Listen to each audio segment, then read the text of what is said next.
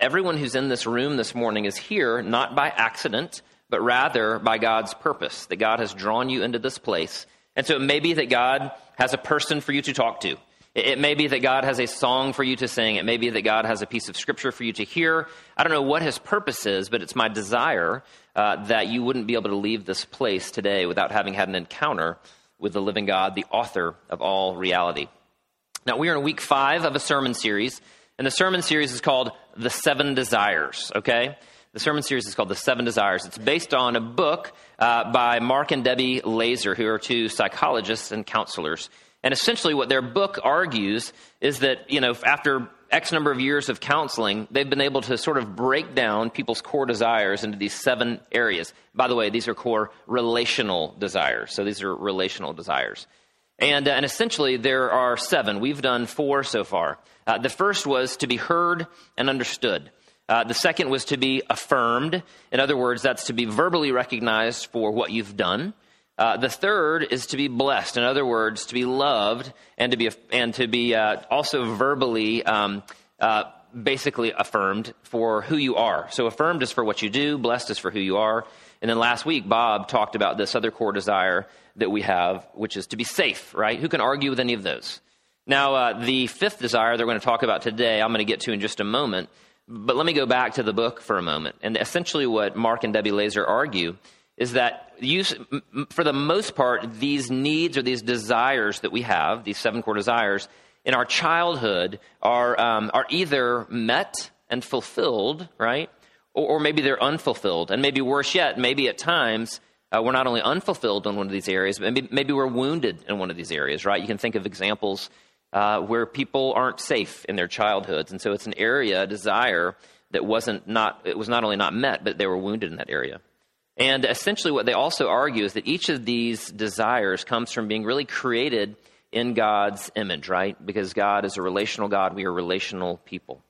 And so today we're going to jump into the fifth desire, but before we do that, I'm going to take one moment and I'm going to open us up in prayer. Father, thank you very much again for each of the people that are in this room. Um, Father, what you have in store for them, I do not know, but I do know that uh, we can pray that your spirit would be um, in this room and that he would be upon us and among us. And so, Father, I would ask that your Holy Spirit would be here and, uh, and that you would not allow us to leave this room this morning without having had an encounter with you, the living God. Father, I pray all these things now in the name of your Son, Jesus Christ. Amen.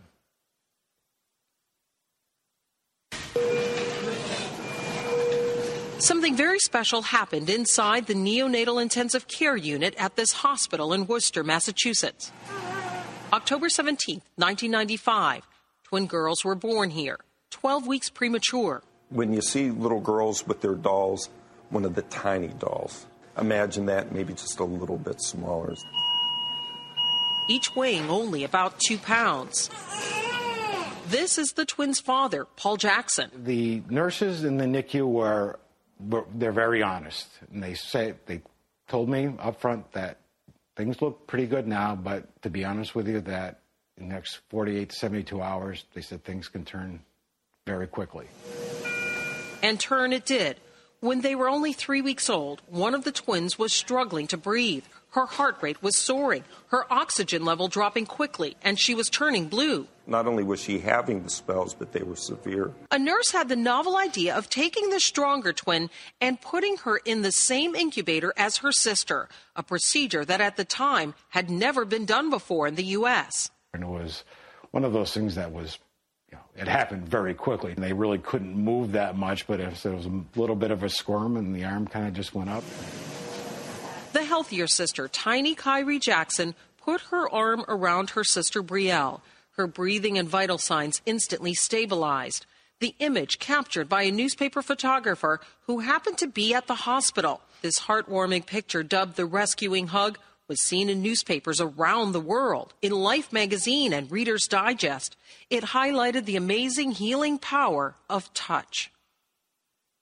All right. Some of you maybe have heard that story before, maybe not. Um, and you might hear it and you might be like, that's come on, please. Like, that is just Reader's Digest stuff. That's not real. Uh, what was interesting, I don't know if you noticed during the clip, but um, the lady who was speaking um, on the Wolf Blitzer basically said, you know, that uh, it's the first time it had been done in America that was recorded, at least by a hospital, but the same process had been being used over in Europe already for years. And uh, they didn't exactly understand all of the connections, but what they did understand is that physical touch actually helps babies thrive, and especially struggling babies. And so, this practice of putting uh, twins, basically, or sometimes triplets or more, inside of the same uh, incubator in order for them to experience physical touch actually yields these results of help, helping these children thrive. It's fantastic, really very interesting, right? Now, now, here's what's interesting. What we know about studies on touch, that's the fifth desire, is the desire to be, to be touched, safe and healthy touch. Part of what we know is that touch is vitally important for our development as human beings. It's vitally important, safe and healthy touch. Studies in orphanages over the years show that when babies don't get enough physical touch, they have lower levels of growth hormone. And so sometimes you hear stories of people who um, adopt children from you know, other parts of the world, and it's a child that's two years old but, but looks more like it's nine months old. It's because they, in these certain orphanages, haven't experienced enough human touch, and so their bodies haven't produced uh, enough levels of growth hormone. They can actually quit growing and at times can even die. Not only do they have lower levels of growth hormone, but they also have lower levels of the chemicals that strengthen the immune system and brain development. And so it's amazing, but human touch actually promotes higher levels of growth hormone, better immune systems, and amazing brain development, all through human touch. That's pretty remarkable. These same infants from orphanages have much lower levels of oxytocin and vasopressin. These are two chemicals which actually um, help in all sorts of ways. They, they, usually are linked with bonding, but they also are linked with uh, fighting against negative consequences. They help in terms of fighting against depression or stress or anxiety. And so, what's interesting is not only do these infants uh, display lower levels of oxytocin and vasopressin, but actually, through the rest of their lives, they experience lower levels of these chemicals as well. Now, what's interesting is adults, uh, we, again, those of us who maybe were not touched appropriately in safe and healthy ways, or, or maybe people that grew up in these contexts, when they're adults, they actually have some following symptoms, which I'm going to read. One of the things that happens in the lives of people who, again, were maybe touched in an unsafe or unhealthy way or not touched enough uh, one of the things that they display is they actually withdraw or uncomfortable with physical touch. Now, some people just don't like to be touched because when your wife rubs your legs at night, it just tickles. That's not what I'm talking about here. But I'm actually talking about people who are uncomfortable with physical touch because touch, this core desire for them, was either an area in which they were unfulfilled or maybe it was an area that they were wounded in. Uh, not only that, but they have a lot of times people that um, aren't fulfilled in this area or wounded in this area. They have a confusion in their desire for physical touch, or they have indiscriminate physical touch. And I'm not going to unpack what that means, but you can guess what it means. Um, not only that, but a lot of times these people who've been wounded or unfulfilled have difficulty with the relational attachment to significant others, and they even go so far as to push people away or maybe even intentionally destroy the relationship at times. It can lead to a pattern of broken relationships throughout their life. All this is attached to this idea of touch. People who, again, were wounded or unfulfilled in this area, particularly in childhood, um, struggle with their emotions and emotional imbalance. They have an inability uh, to rebound from discouragement or misfortune when things don't go their way. They have a, they have a more difficult time self regulating. Many people who, uh, again, were wounded or unfulfilled in this area um, have a lifelong mistrust or distrust of other people.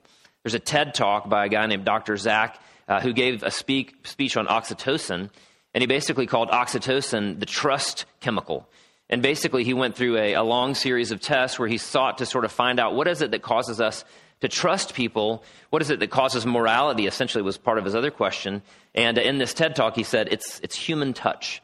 It's when we have the touch of other human beings in a safe and in a healthy way and in a healthy environment that we appropriately learn to trust others. And then finally, people who are wounded in this area or unfulfilled have a predisposition to emotional disturbance, or, uh, or they simply create conflict uh, as a result of not being touched or being touched in unhealthy ways, right? And so here's the deal it's very, very important. This idea, this desire of human touch is hardwired into us as human beings. And if we display some of these coping mechanisms or some of these symptoms, and what I've been saying over and over again throughout this sermon series is if you display some of those symptoms, you need to understand that those very coping mechanisms, those very symptoms that you have, ultimately are going to push away the very people that you desire to be close to. If you're in this room this morning and you know someone who maybe demonstrates some of these symptoms, part of what you can do is you can look at them and hopefully uh, be sympathetic. And you can look at them and say, I bet that their um, coping mechanism or one of these symptoms in their lives is actually the result of a wound, a relational wound that happened in their hearts. And so, hopefully, what it can cause you to do is to be more empathetic and more patient with some people that you love that maybe demonstrate these very same things. Now, it's clear throughout Scripture, it's clear throughout psychology, it's clear throughout the medical community that we have a need for safe and healthy touch and that it is, again, hardwired into us as human beings, right? And, now the bigger question is we're doing a sermon series on this, so what does the Bible have to say about it? And uh, the answer, thankfully, is in some respects more than I realized. The Bible has much to say about our desire for safe and healthy touch. First of all, the Bible speaks of two kinds of touch. It talks about what we'll call intimate touch, and we'll talk about platonic touch. That's all, actually, we're just going to focus on the second one today, the idea of platonic touch. And essentially, it's this the Bible speaks of touch in relation to bestowing blessing, encouragement, and strength. It also speaks of touch communicating acceptance and forgiveness. And then finally, in the Bible, we see healing associated with touch. First thing, let's uh, take a look and see how the Bible speaks of touch in relationship to bestowing blessing. blessing. Luke 18. Luke 18 is this interesting story. Uh, Jesus is on the way to Jerusalem, right? It's Luke 18, so you kind of know it's toward the end of the Gospel of Luke.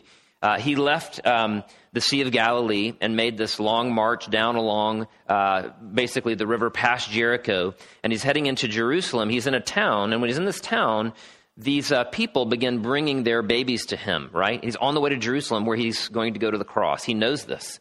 And not only does he know it, but he's worried, he's concerned, he is uh, to some degree anxious. But listen to what happens in v- verse 15. It says this Now they, these parents, were bringing even infants, babies, to him that he might touch them.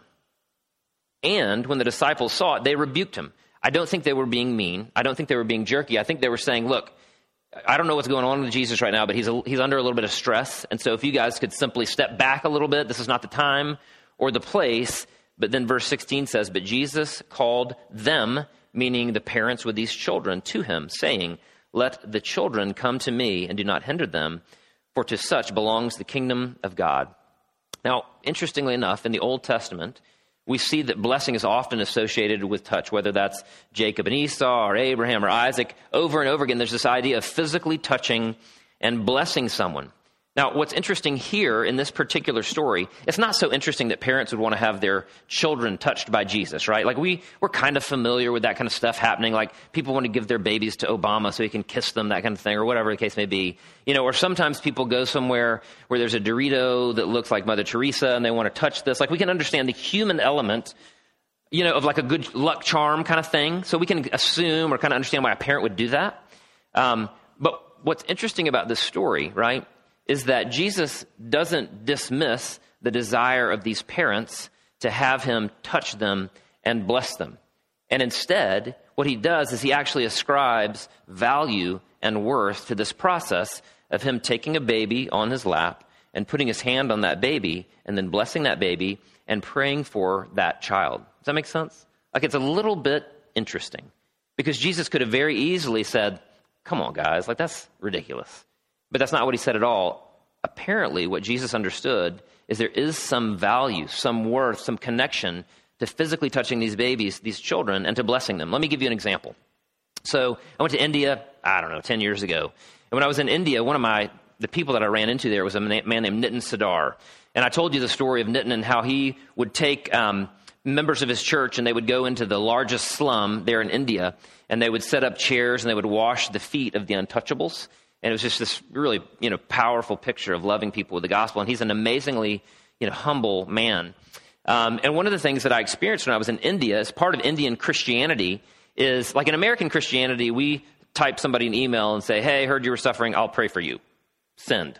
You know what I mean? Or text you, praying for you, LOL or something or smiley face. I don't know. All right, that's how American Christianity works. Well, in Indian Christianity, part of what I experienced over there that was really wonderful and kind of earth shattering is that, that, you know, people would ask you to pray for them. Like they knew that I was a pastor and they'd say, Would you pray for me?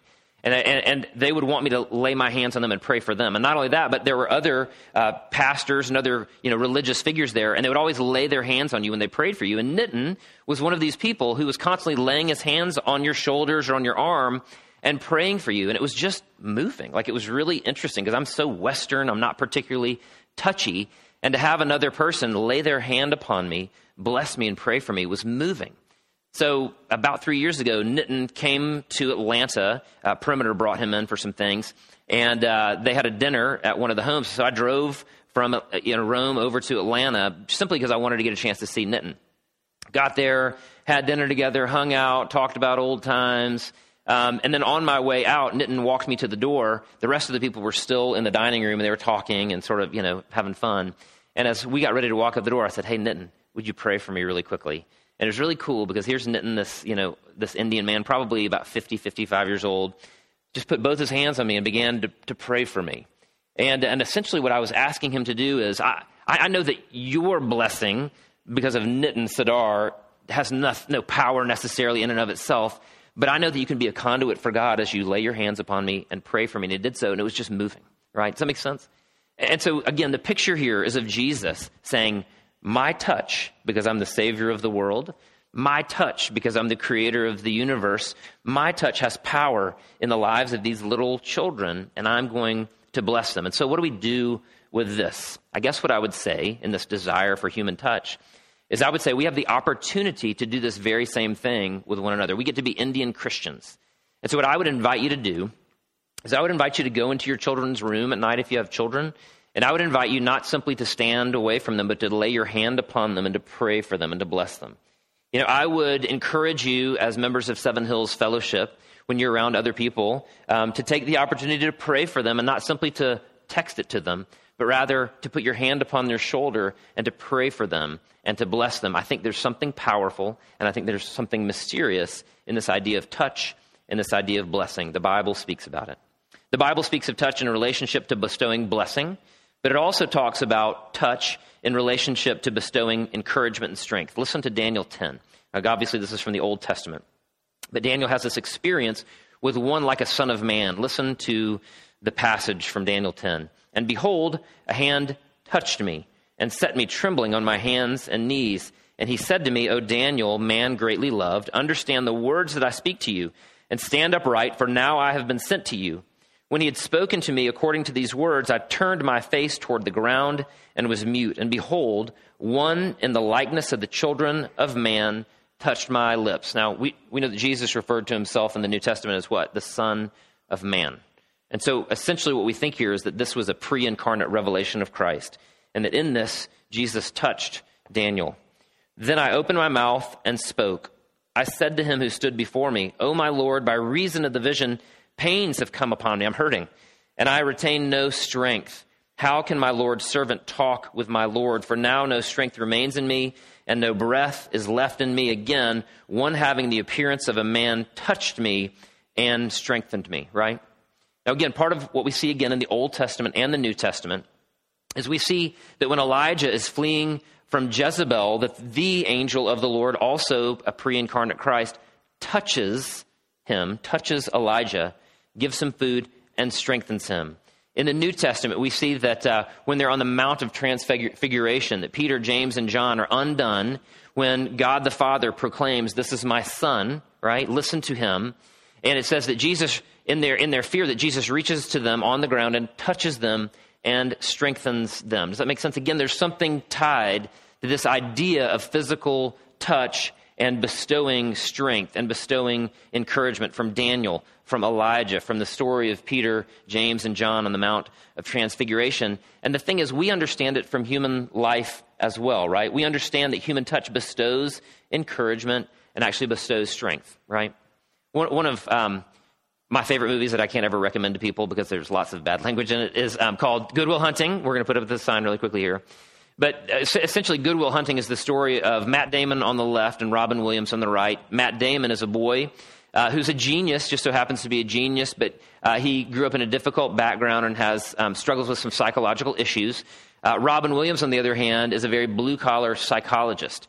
And essentially, Matt Damon goes through this list of sort of bourgeois uh, counselors and psychologists and psychiatrists, all of whom eventually sort of reject him because he's such a pain. But Robin Williams sticks with him through thick and through thin, through thick and through thin, and begins to make some traction, begins to make some headway, begins to give Will the ability to, uh, to overcome some of the problems in his life. And there's this wonderful turning point in the movie. Some of you have seen it before, but they're standing in Robin Williams' office, and Robin Williams looks at Will and he says, Will, it's not your fault. And uh, Will goes, Yeah, yeah, I know. And, uh, and Robin Williams says, Will, it's not your fault. And Will goes, Yeah, I know. And then Robin Williams, the counselor, again says, Will, it's not your fault. And uh, Will starts to back up a little bit and gets this awkward look on his face. He's like, I know. And then about two more times, he says, Will, it's not your fault. And then uh, Will begins to become emotional and begins to cry. And Robin Williams reaches out and he gives him a huge hug. And they stand there in this embrace in the movie.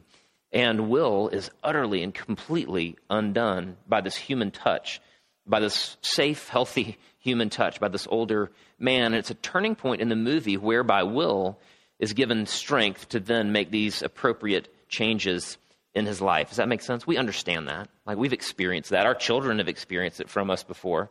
When they're fearful and you're walking them into five year old kindergarten, they reach out and grab your hand, right? At night, when they're frightened and they need some strength, they say, Hey, mommy, will you sit by my bed and uh, hold my hand until I fall asleep? Not that I ever did that, but I've heard it happened a few times to people, right? What's interesting is in Psychology Today, there's an article uh, by a, a, psychologist whose last name is Chillett, I think, or Chio, I don't know. But essentially, the, uh, the article says this, or the quote says this If there's a most appropriate time to communicate via touch, it's probably when someone needs consoling, or when somebody needs strength, or when somebody needs to be encouraged. Research shows that touch is the best way to comfort. We kind of know that intuitively, don't we? Uh, if you ask people how they'd comfort someone in a given situation, they tend to list pats, hugs, and different kinds of touch behaviors more than anything else. Even opposite sex friends, for example, who usually don't touch a lot so they won't send the wrong signals, won't worry about being misinterpreted, she says. Maybe that's because there are times during intense grief or fear, but also in ecstatic moments of joy and love when only the language of touch can fully express what we feel. Does that make sense? So, again, we, we know there's this core desire to be touched appropriately, safely touched.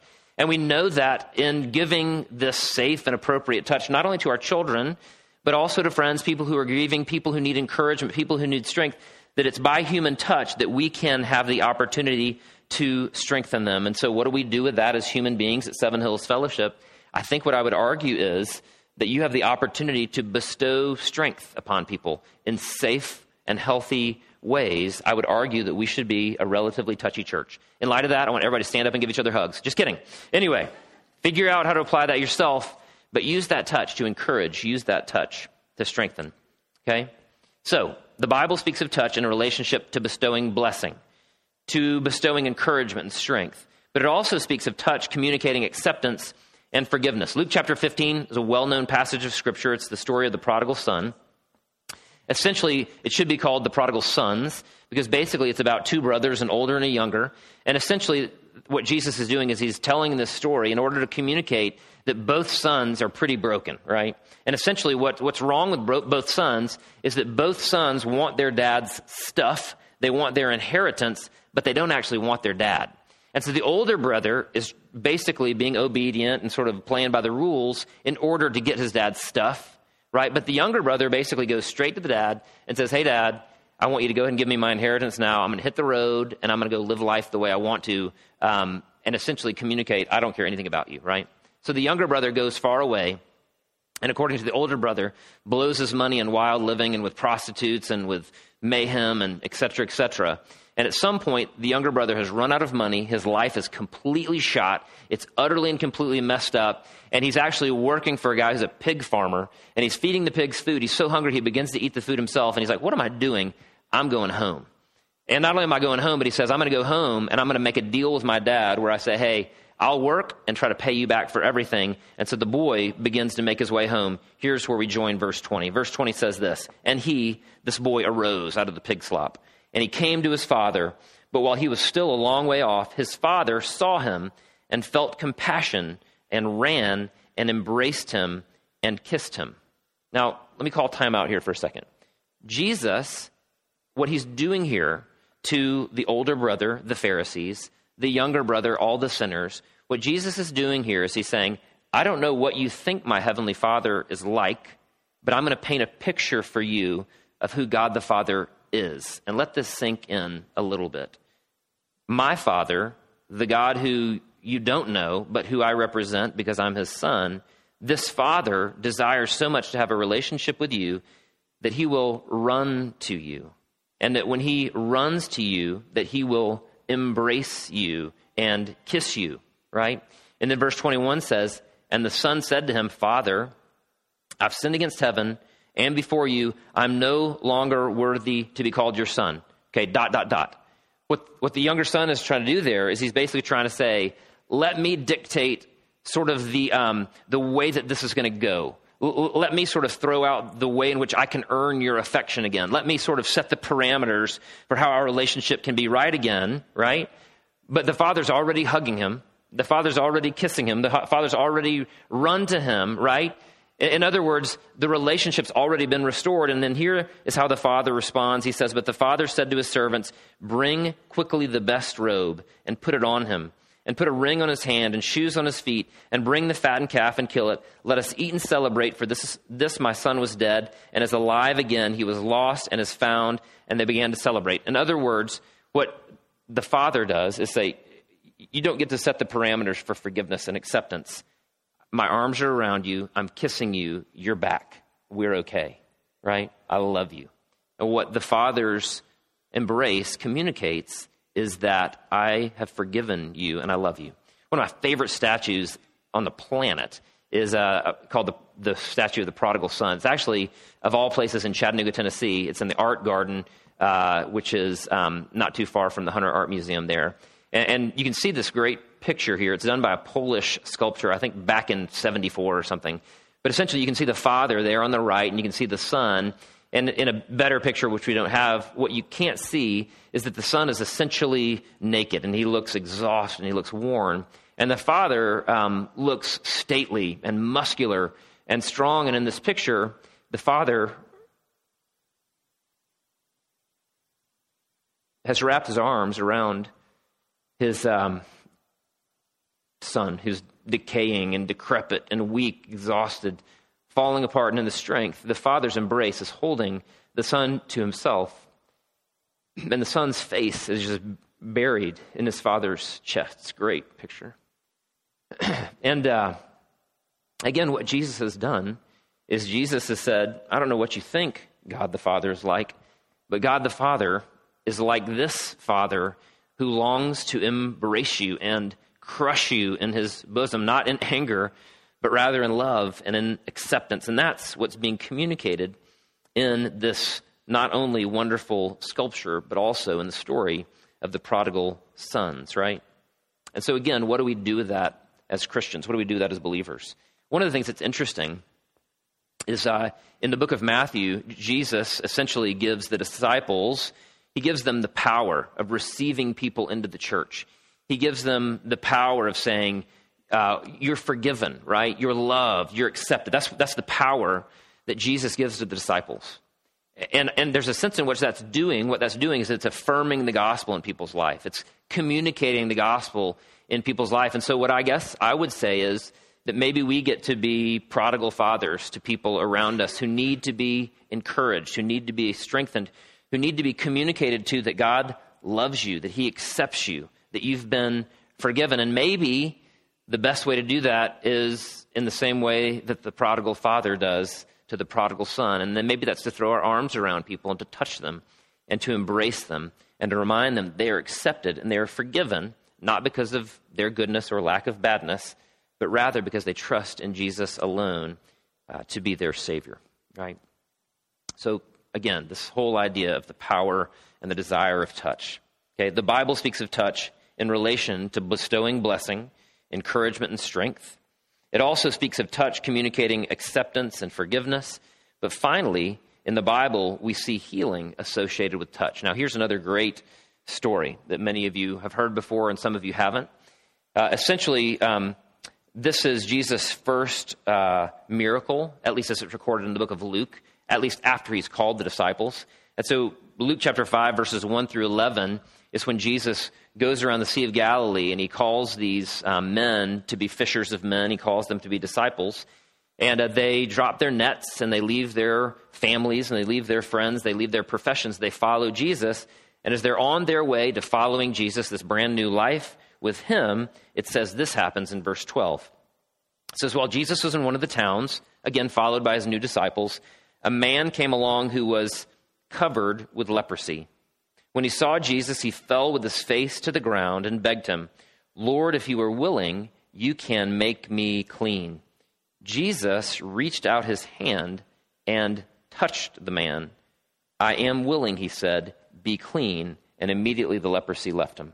Now just picture this for a minute, okay? Because it's helpful to actually see it. The new disciples are following Jesus. They're in the middle of a town, right?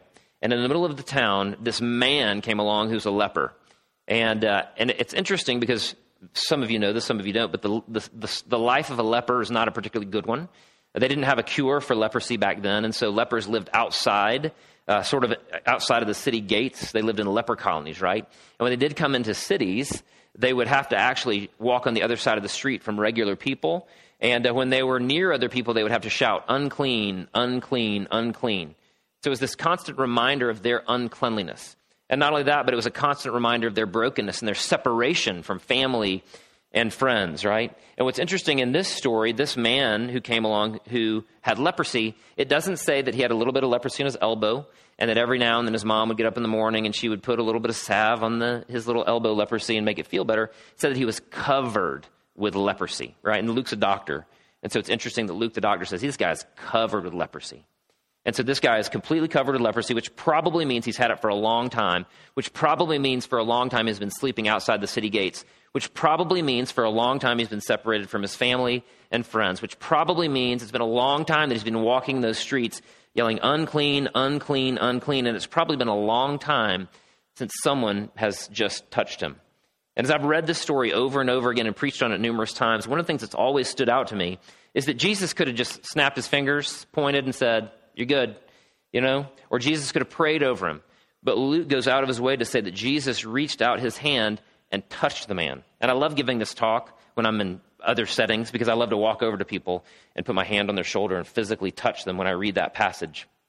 Because I think that something was being communicated there by Jesus to that man other than, I'm about to heal you. I think part of what Jesus was doing there is he was saying, I know you haven't been touched in ages, but I'm going to reach out and I'm going to put my hand upon you and I'm going to touch you, right? And again, just imagine it. It might have been 10 or 15 years since that guy had been touched, since he had felt the touch of a normal person, much less this guy who uh, is going to be the Messiah. And it says that immediately he becomes clean.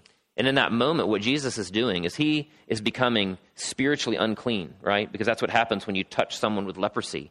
And Jesus basically says, This is what it looks like for me to heal you, is that I take your sickness upon me. I become spiritually unclean, physically unclean, in order to make you clean. In 1999, there's a, a good movie, uh, which I think I can recommend probably. It's called uh, The Green Mile, came out in 1999. Tom Hanks, and then I believe it's Michael Clarke Duncan, who's the large man on the right there.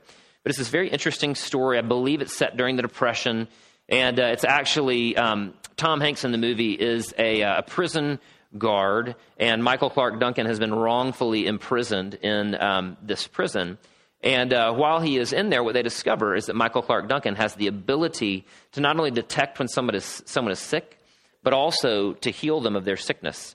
And so there's uh, actually four different scenes in the movie, healing scenes, where Michael Clarke Duncan, this, this large man on the right, has to actually reach out. And so uh, Tom Hanks has a, a, particular type of infection.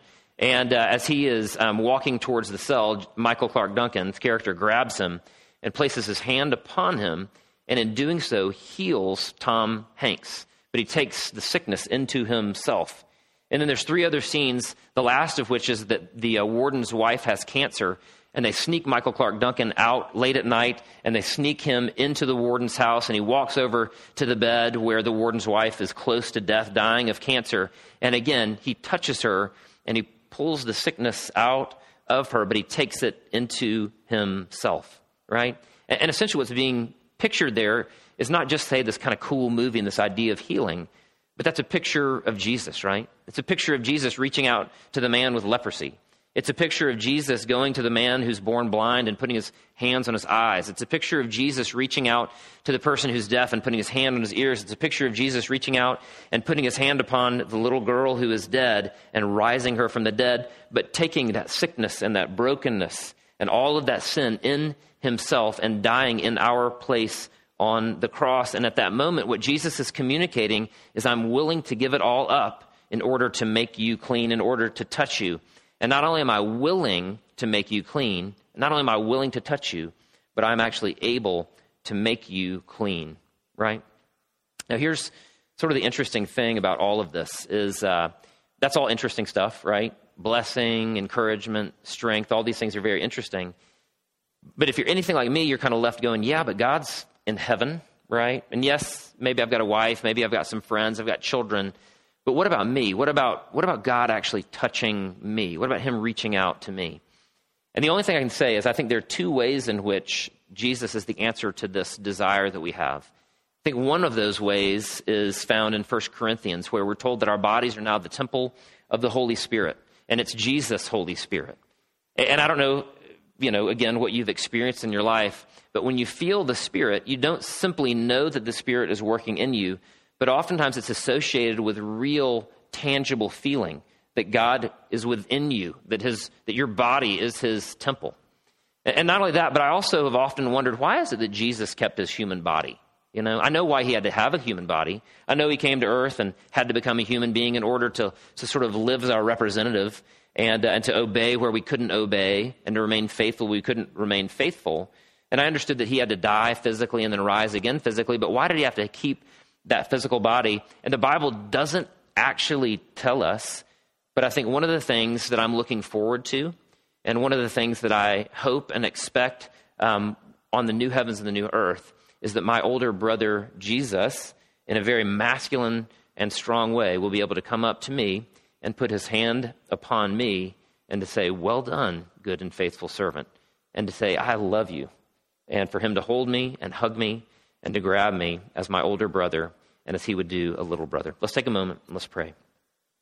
Father, I thank you um, for your word. And I thank you for uh, the way that your word is a light that shines into uh, the darkest recesses of our minds uh, and our hearts and uh, even our physiology. Father, I pray that um, that we would um, use touch safely and healthily with our children, with our friends, with our wives, with our husbands, with our parents, uh, with other people that we have the opportunity to bestow blessing and strength and encouragement upon. And Father, for those of us um, who, uh, who need to know you are with us, I pray that you would enable us to tangibly experience you through the power of your Holy Spirit within us. And then, Father, I pray that all of us would uh, be able to look forward to the day that our older brother, your son Jesus, is able to wrap his arms around us and uh, to tell us that he loves us. Father, I pray that you would uh, continue to be with us today as we worship you. I pray that you would send us out from this place this morning uh, in your nurture and in your admonition and in your strength. In Jesus' name we pray. Amen.